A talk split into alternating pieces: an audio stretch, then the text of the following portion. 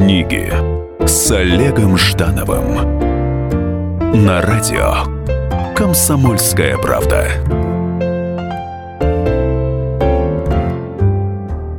Добрый день. В эфире программа «Книги с Олегом Ждановым». Сегодня у меня удивительные гости. Это э, Михаил Владимирович Славинский, руководитель Роспечати, и моя коллега Анна Селиванова. Она возглавляет «Комсомольскую правде» отдел культуры. Добрый день. Здравствуйте. Здравствуйте. А, у нас есть героиня у нашей встречи. Это э, книга «Мой друг Осип Мандельштам», которую э, написал и собрал э, Михаил Сеславинский. Почему собрал? Потому что в этой книге э, не так много, э, возможно, авторского текста. Эта прерогатива отдана непосредственно работам Осипа Мандельштама, его автографом, его стихам, его участию в различных сборниках, а, его переводом, его запискам, его переписке. В общем, это а, настоящая библиографическая редкость. И, по сути, это, конечно, объем такой хорошей диссертации.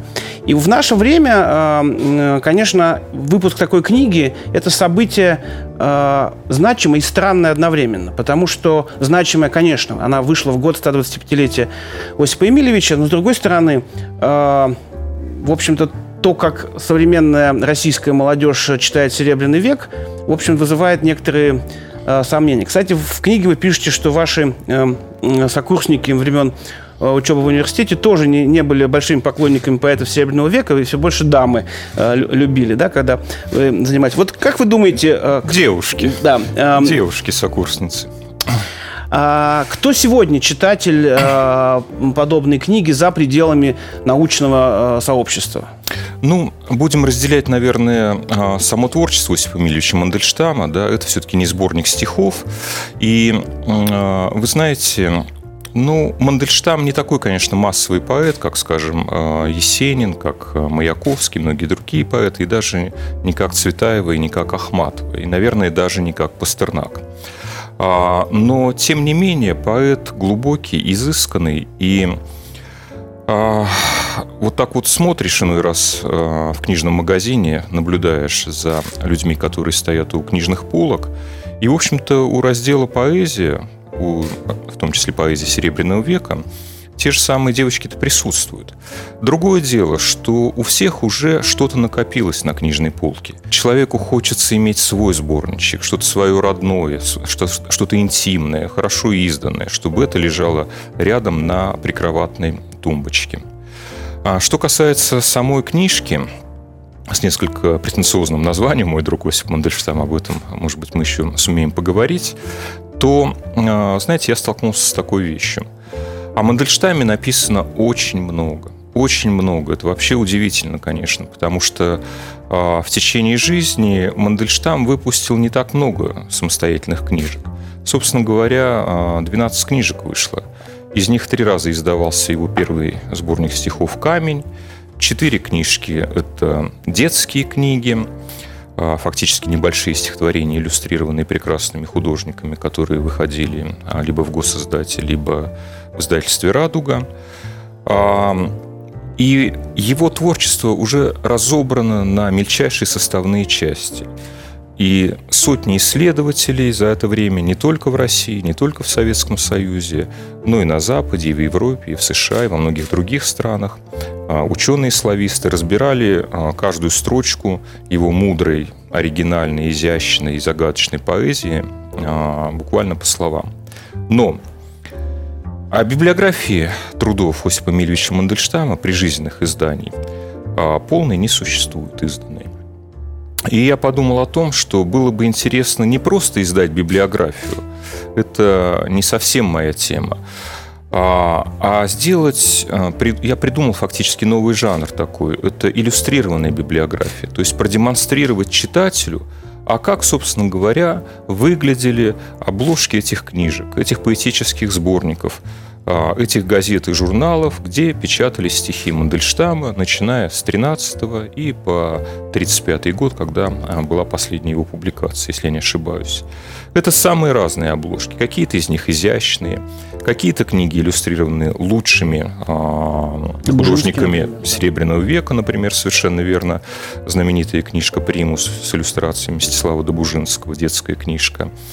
А, какие-то строгие обложки «Нового мира» или газеты «Известия», журнал «Советский экран» и масса-масса других такого рода изданий. И в результате, вот я уже от многих слышал, эта книга получилась и как библиография, и как такой небольшой альбом. Вообще, общая библиография прижизненных изданий Мандельштама насчитывает более 300 позиций. Здесь, к 125-летию, чтобы воспользоваться тождеством магических цифр, тождественностью, я представляю тоже 125 избранных книг и публикаций Мандельштама. Плюс к этому добавлены автографы из моего собрания, какие-то дополнительные материалы, связанные с его портретами – а, но начинается это с такого небольшого лирического эссе, вот о котором вы и начали говорить. Я не литературовед, я не Мандельштамовед. Я не могу ничего такого серьезного, серьезного нового сказать в Мандельштамоведении. Но для меня это близкий поэт, с которым связана моя судьба. И а, вот это название книги, извините за длинный монолог, а, ну, иронию этого названия можно понять с первой строчки, а, с которой начинается книжка. С Осипом Емельевичем Мандельштамом я познакомился в городе Горьком осенью 1982 года. И, собственно говоря, знакомство это происходило так же, как и у многих других людей. Областная библиотека, читальный зал, попытка взять в руки томик стихов Мандельштама. Атомик был только один. Это знаменитое издание из серии «Библиотека поэта», 1973 год, знаменитые такие синие тома. А взять почти невозможно, потому что то он на руках, то не пойми где. И, в общем, студенту конкурировать с э, научными работниками, другими уважаемыми людьми оказалось не по зубам. Но, слава богу, был еще э, отдел периодических печатных изданий, который располагался в том же городе Горьком, ныне Нижнем Новгороде, в здании э, церкви, и э, где можно было взять журналы «Аполлон», массу других журналов Серебряного века, журналы первых лет советской власти, и там посмотреть, почитать и переписать в тетрадочку, а я старательно это делал с многими произведениями поэтов Серебряного века, любимые какие-то произведения. Это программа «Книги с Олегом Ждановым». Сегодня мы разговариваем с Михаилом Сеславинским о его книге «Мой друг Осип Мандельштам». Вернемся после небольшого перерыва. Книги с Олегом Ждановым.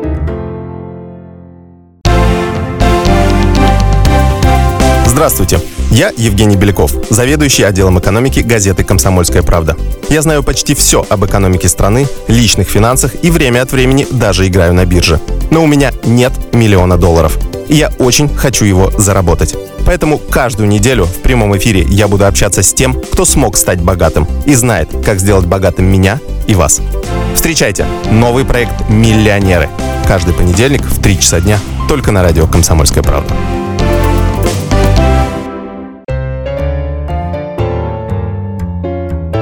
Книги с Олегом Ждановым на радио Комсомольская правда. Привет, это книги с Олегом Ждановым. Сегодня мы общаемся с Михаилом Всеславинским о его книге «Мой друг Осип Мандельштам». Вот следующий мой вопрос э, посвящен технической стороне э, издания книги. Ведь э, иллюстрированные э, проекты – это работа всегда очень большой команды. Да? И тем более, когда речь идет о сканировании э, редких э, иллюстративных документов, да, э, вашей личной коллекции.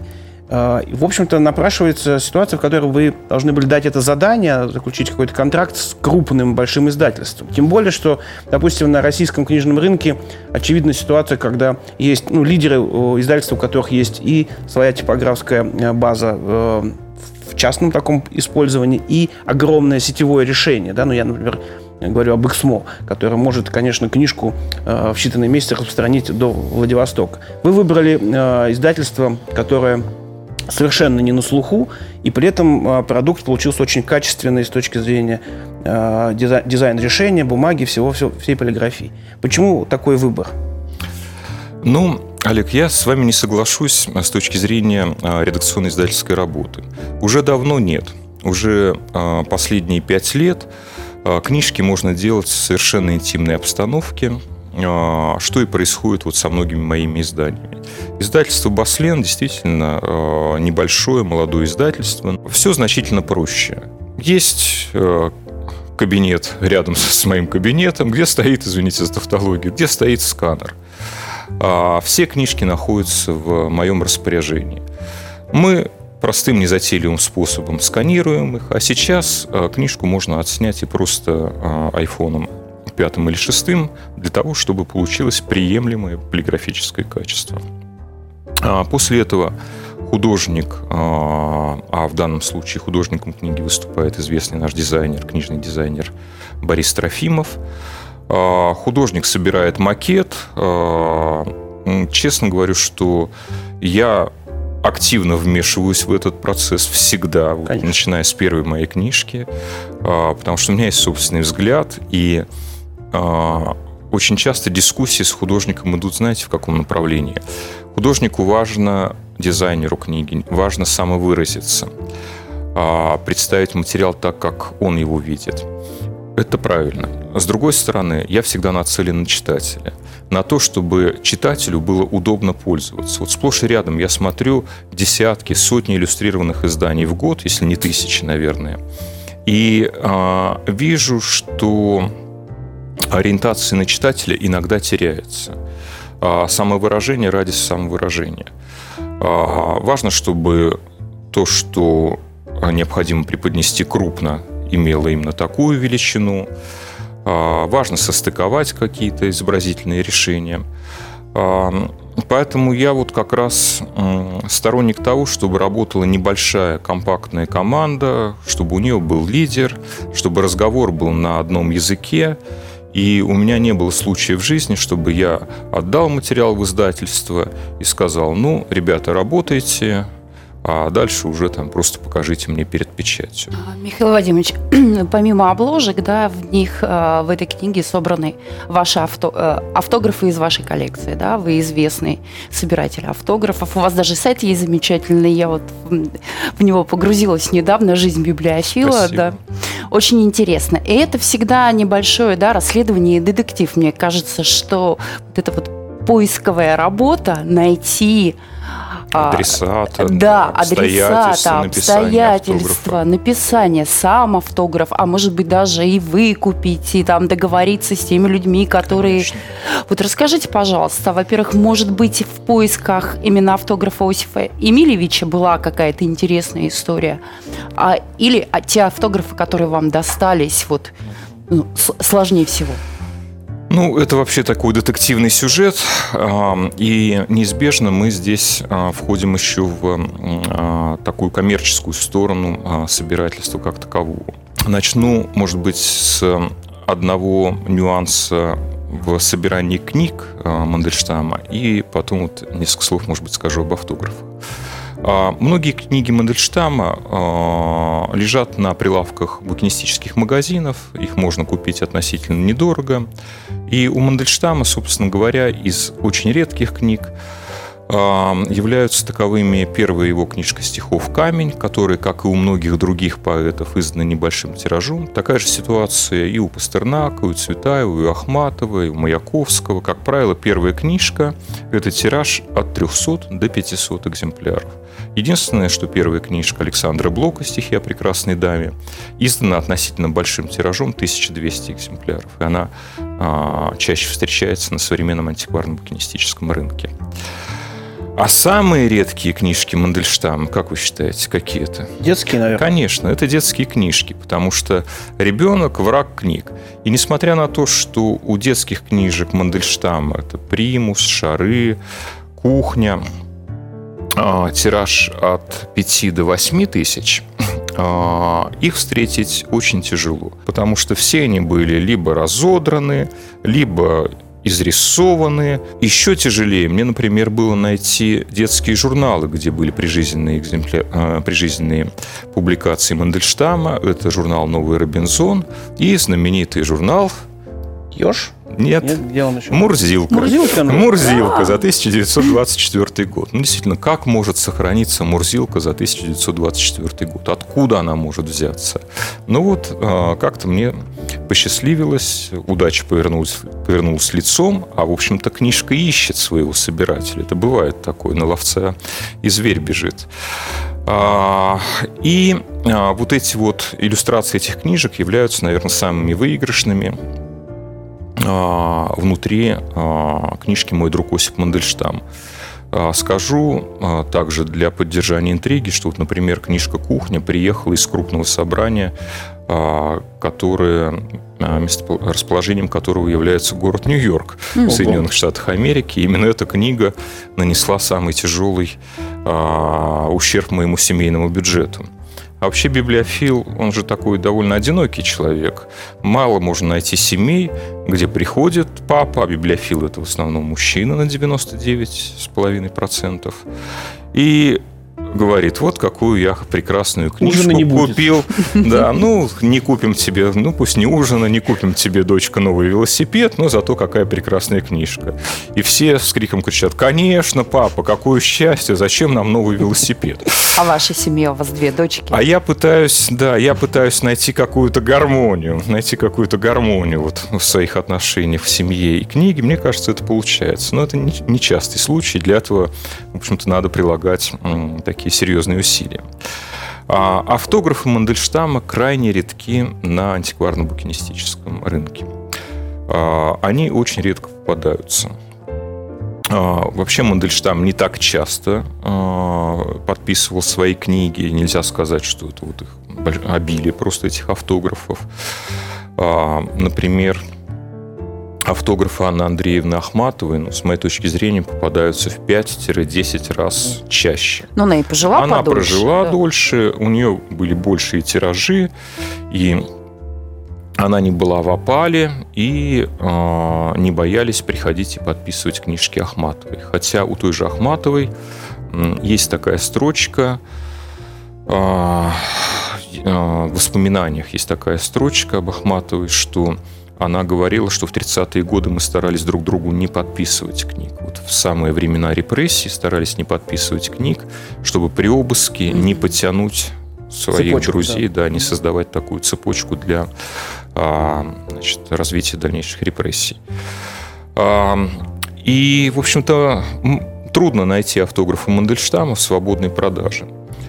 А, Был такой собиратель Аркадий Михайлович Луценко, который скончался а, примерно 6 лет назад в Санкт-Петербурге, который боготворил Мандельштама, и у него а, было несколько автографов Мандельштама, которые перешли в мое собрание.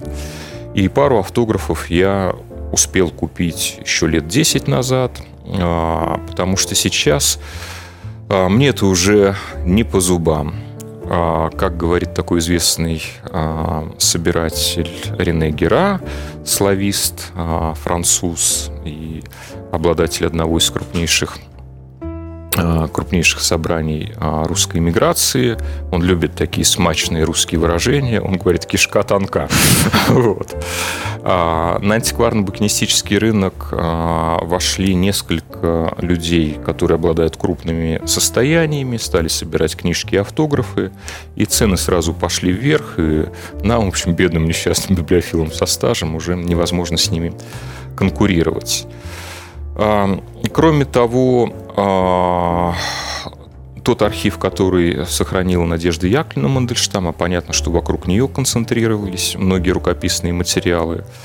А, Он попал в Российский государственный архив литературы и искусства. А, Что-то есть на Западе, но в целом вот так вот в свободном плавании автографов Мандельштама почти нет. Это программа «Книги с Олегом Ждановым». Сегодня мы разговариваем с Михаилом Сеславинским о его книге «Мой друг Осип Мандельштам». Вернемся после небольшого перерыва. Книги с Олегом Ждановым.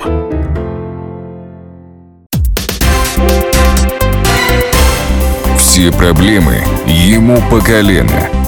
И по пояс любые критики. По плечу разговоры с теми, кто по локоть увяз в политике. Политика в России – это не только скучные речи и предсказуемые выборы. Политика в России – это еще и яркое шоу. Это и схватка не только идеологии платформ, но и характеров и личностей. И потому программа о политике должна быть бескомпромиссной и жесткой, потому что веду ее я, Александр Гришин, политический обозреватель «Комсомольской правды». Политическое шоу «Руки по локоть» с Александром Грижиным. Слушайте каждый вторник в 16.05 по московскому времени. Книги с Олегом Ждановым на радио «Комсомольская правда». Привет, это книги с Олегом Ждановым. Сегодня мы общаемся с Михаилом Всеславинским о его книге «Мой друг Осип Мандельштам». А государство, оно заинтересовано в том, чтобы приобретать подобные вещи? А, Вот тут вот надо, надо, наверное, поговорить не столько об автографах Мандельштама, сколько Да, об этой вообще, ситуации да. в целом. Мгм. А, ситуация складывается следующим образом. А, Конечно, столько всего в государственных собраниях, сколько есть в нашей стране, мало в каких странах существует. А, Нигде не было такой ситуации, когда после революции все, что, извините за грубость, плохо лежало в частных собраниях в Москве, в Петрограде, в дворянских имениях и в барских усадьбах, все поступало на хранение в те или иные государственные архивы и книгохранилища.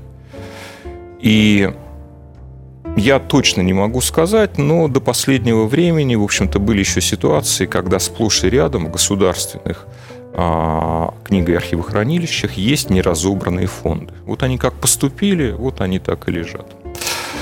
А, Поэтому рынок антикварно-букинистический с точки зрения рукописного наследия в России а, очень и очень куцый. Да, а, были а, крупные собиратели, да, что-то периодически всплывает, но а, дальше, когда возникает вопрос о том, чтобы что-то купило государство, то государ... у государства вообще механизм очень неповоротливый. Существует особая система распоряжения а, средствами федерального бюджета. И вот, предположим, назначен аукцион, который состоится через 2-3 недели.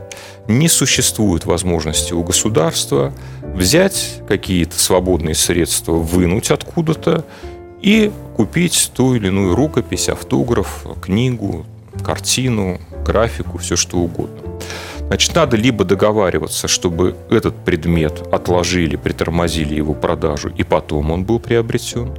Либо надо договариваться со спонсорами, чтобы они фактически кредитовали, то есть чтобы они выкупили на себя. Некоторые музеи умеют это делать, честь и хвала им, снимаю шляпу.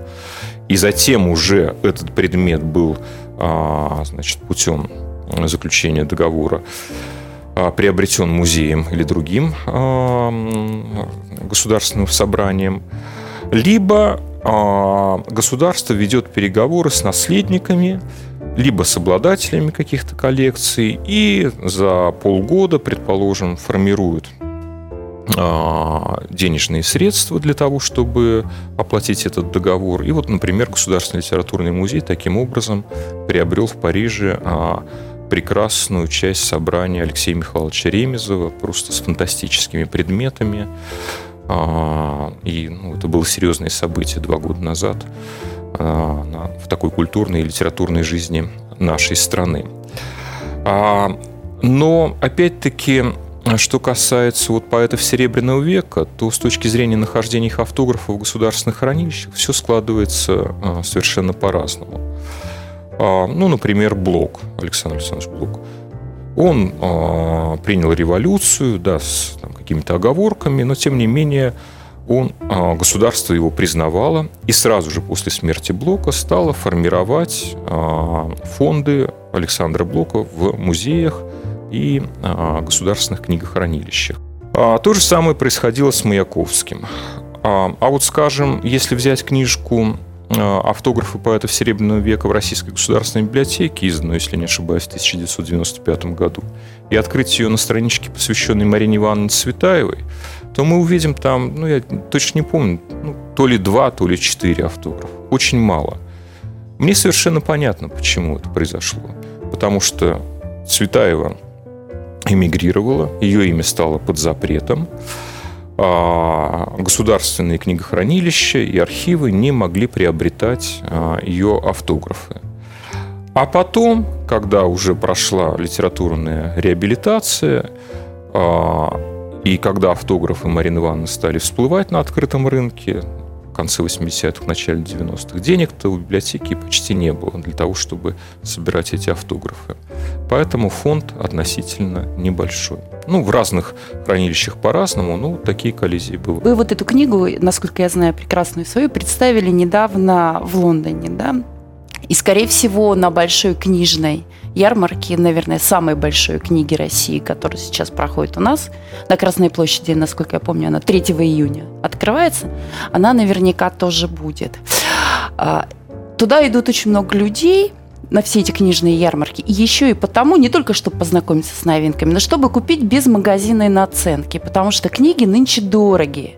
И вот хотелось бы узнать, вот почему они так дорогие, и есть ли какой-то шанс, что все-таки они станут более доступными, тем более такие прекрасно изданные, с богатыми иллюстрациями? А, вопрос сложный, вопрос для нас крайне болезненный. А, ну, начнем с того, что а, на книжном фестивале «Красная площадь», который пройдет с 3 по 6 июня этого года, он будет раньше, нежели чем э, первый фестиваль, который проходил в конце угу. июня в прошлом году и захватывает Пушкинский день. Э, будет представлено около 100 тысяч наименований книг.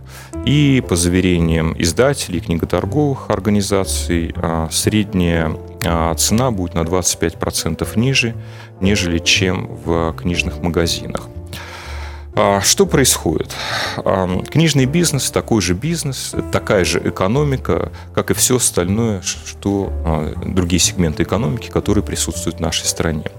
И мы существуем в точно таких же экономических условиях, в точно такой же сложной финансовой ситуации.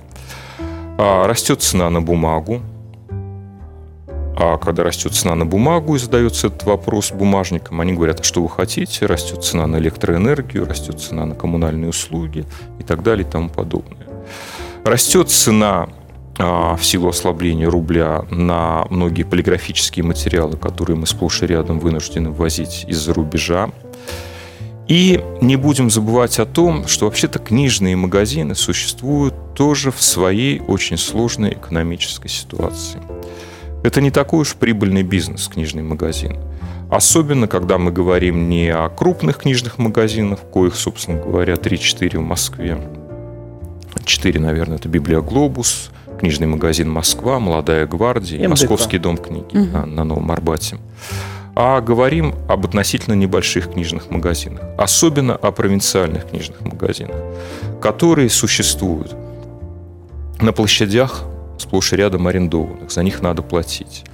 Растет коммуналка, а, заработная плата, начисление на заработную плату. А покупателей становится поменьше, ребята, и серьезно поменьше. Плюс потому интернет что, еще. Потому да? что понятно, что книга находится в сложной конкурентной ситуации по сравнению с теми борцами за умы читателей, которые присутствуют в цифровую эпоху. А, значит, продаж меньше. А, продаж меньше, но надо как-то существовать. Магазинная наценка приличная. Книга дорогая, к сожалению, дорогая. Датировать издание книг невозможно. Тогда надо датировать издание всего, а, производство всего. Аптечных лекарств, молока, хлеба, чего угодно. И сейчас вот мы вроде бы так чувствуем, что какое-то шаткое равновесие наступает. То есть тот человек, который хотел читать на экране своего девайса, а, он уже на это перешел. Тот а, читатель, который все-таки хочет держать в руках книжку, хочет ее полистать, он тоже сделал свой выбор. Особенно это касается детских книг, потому что все-таки родители с детьми читают в подавляющем большинстве книжки, пролистывая их в бумажной версии, а не на экране iPad. Но, в общем, бросить камень в огород издателей или книжных магазинов я не могу. Эта ситуация прискорбная. Мы подошли почти к европейской цене, которая сплошь и рядом 20 долларов, 19 долларов 99 центов за а, книжную новинку. И а, а,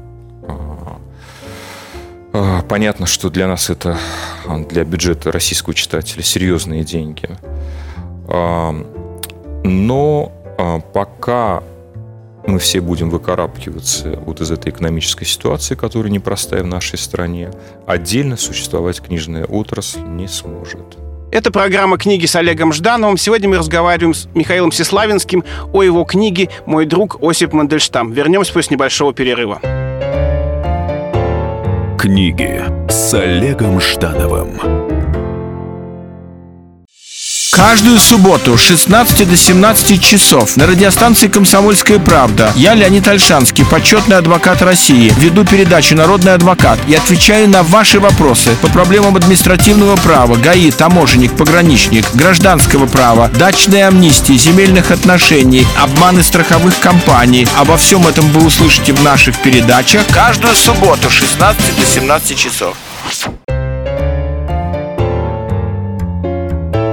Книги с Олегом Ждановым на радио Комсомольская правда. Привет, это книги с Олегом Ждановым. Сегодня мы общаемся с Михаилом Всеславинским о его книге «Мой друг Осип Мандельштам».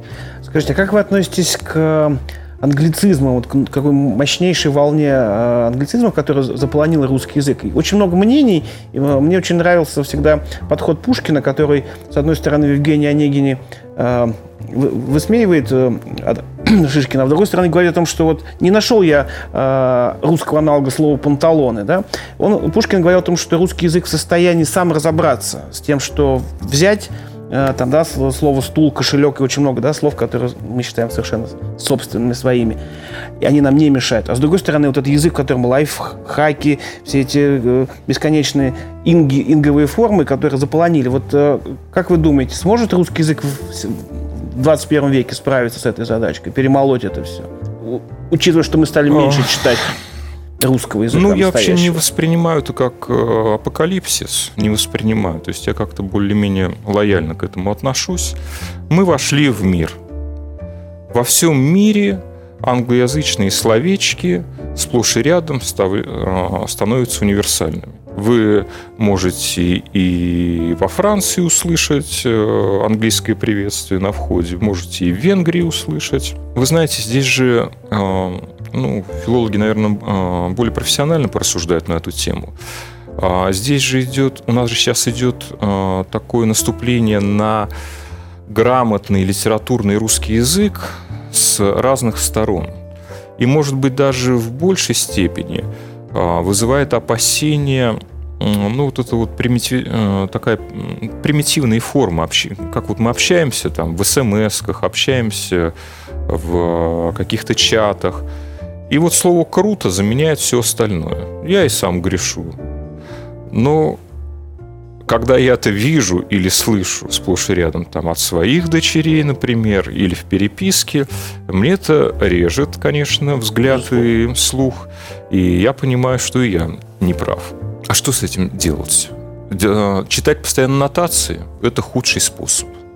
Значит, надо, единственное, что надо создавать какую-то альтернативу. Во-первых, надо с ребенком общаться на литературном языке, пытаться, да.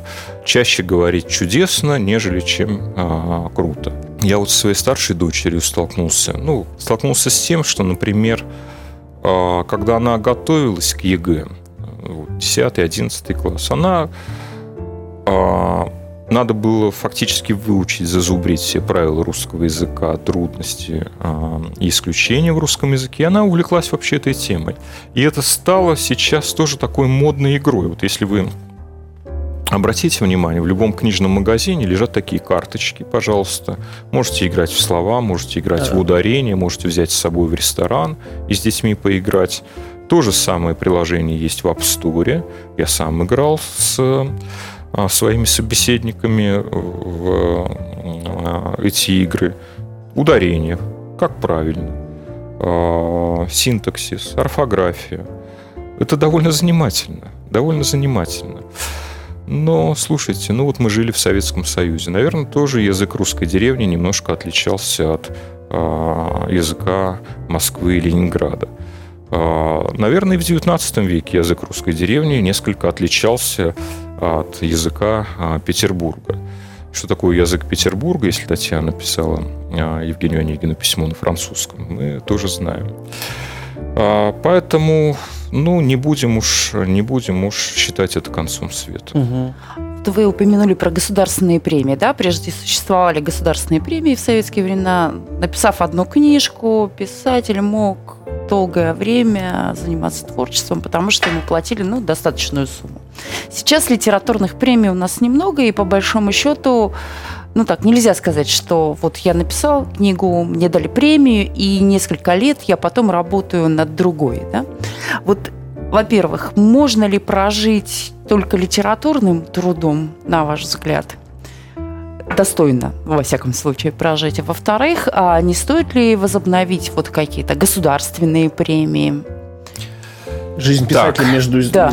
гонораром, да. да. Вот эти самые вопросы задавал Александр Сергеевич Пушкин в промежутке между написанием, значит, изданием первой книжки в 1820 году Руслана Людмила и последним изданием Евгения Онегина, которое вышло в 1837 году и лежало на его столе, когда его привезли с дуэли. А те же самые рассуждения, сколько заплатит Смердин, можно ли на это прожить, а, разойдется ли тираж и так далее и тому подобное. Значит, а, и Александр Сергеевич не получил ответа на этот вопрос. И мы здесь с вами эту формулу не выдумаем. Во-первых, премий не так мало. Несколько десятков премий существует в нашей стране. Премия «Большая книга» Гран-при 3 миллиона рублей. Премии многие другие более скромные, но тем не менее их довольно много. Русский букер полтора. А, Нацбест есть. А, есть и государственные премии в области а, культуры. А, есть и премии президента в области литературы и искусства, есть и премии молодым деятелям культуры, в том числе и создающим произведения для детей и юношества. В Советском Союзе писатель, писательское сообщество, член Союза писателей был встроен в идеологическую а, платформу а, Коммунистической партии Советского Союза. Было все – то же самое касалось и театральных деятелей, то же самое касалось и кинорежиссеров. Были и баснословные гонорары за фильмы, за постановку спектаклей, за издание произведений. Были и дома отдыха, были и поликлиники, и достаточно было на студию а, принести синопсис а, фильма на двух страничках, чтобы получить аванс и поехать в Пицунду дальше пытаться создать сценарий, даже не важно, что его потом не примут в работу. Можно это вернуть? Невозможно. Невозможно это вернуть. Да, действительно, писатель а, не слишком, ну то, что не слишком успешный, но у которого нет гигантских тиражей, а, произведений которого не переиздаются, наверное, на доход от своих произведений а, прожить не сможет. Еще раз хочу сказать, это и было во многих странах, и было в нашей стране, а, в России, и есть сейчас. А, в Советском Союзе были свои дефекты. Мы вспомнили Бродского. Да. Как мы знаем, не, не было гонораров у Бродского, лауреата Нобелевской премии по литературе за книжки, изданные в Советском Союзе. Вспомним Джан Роулинг, э, который несколько издательств отказала в публикации а, первой книжки о Гарри Поттере. А, ну и многое другое существует в, в, ну, вот во у всех нас странах. в списке Forbes ну, какие-то, да, по доходам, как правило, попадают одни и те же люди. Акунин, а, Дарья Донцова, Татьяна Устинова. Ну, то есть кажется, те люди, которые, да, пишут серии все-таки. Мне кажется, это закономерно вполне. Потому что легкое чтение, развлекательное чтение а, всегда было популярным. Ну, а давайте вспомним ту же эпоху Серебряного века. Слушайте, а какие-нибудь а, четырехкопеечные издания там о приключении, не помню, там сыщиков каких-то. Пинкертона, да. Пинкертона, да, совершенно верно. Издавались гигантскими тиражами. И рассказы Лейкина были более популярными, чем рассказы Чехова. Крупные издательства ведь э, сейчас стали практиковать такую штуку зарплату э, писателю, который находится на длительном контракте, как раз для того, чтобы он жил между книгами, между получением роялти. Вот как такая вот история. Ну, я вот за свои книжки никогда не получал никаких гонораров и пытаюсь договориться с издательством, чтобы на них стоимость была а, низкой. Но, а, тем не менее, пара книжек все-таки а, вышли во втором издании. А вот скажите, э, Михаил Владимирович, как вы считаете, в современном информационном обществе произошло ли произошло смещение акцента? Э, Что такое книга? Ведь может быть, э, существует такое мнение, что сейчас книга это не источник информации, не источник обучающий. Это скорее э, материальный продукт, эмоция, э, какое-то вдохновение. А учиться все-таки люди стали предпочитать э, в интернет-среде. Вот э, сохранилась за, за книгой именно вот эта вот классическая Ну, мне, обучающая кажется, функция? мне кажется, сохранилось. Мне кажется, сохранилось. А, Ну, вот у меня дочка учится... в- Извините, что я так навязчиво все время говорю о своей Ну, семье. наоборот, Вот. У меня дочка учится в высшей школе экономики. Да, она постоянно находится онлайн. Постоянно. Но при этом я вижу большое количество книг, которые у нее просто стопками лежит на письменном столе. Она идет в библиотеку, да, там она где-то работает тоже в, просто в интернете смотрит тексты, ну, какие-то и книжки берет. Ну, а тут вы от меня не услышите объективного мнения, потому что я человек субъективный. А, И для меня книга является а, таким универсальным продуктом, от которой получаешь удовольствие и черпаешь эмоции, и получаешь знания. И вслед за нашим прекрасным поэтом Юрием Михайловичем Кублановским скажу, что в мире, откуда исчезла бумажная книга, я бы жить не хотел. Да, это... Спасибо, большое. Спасибо. Книги с Олегом Ждановым.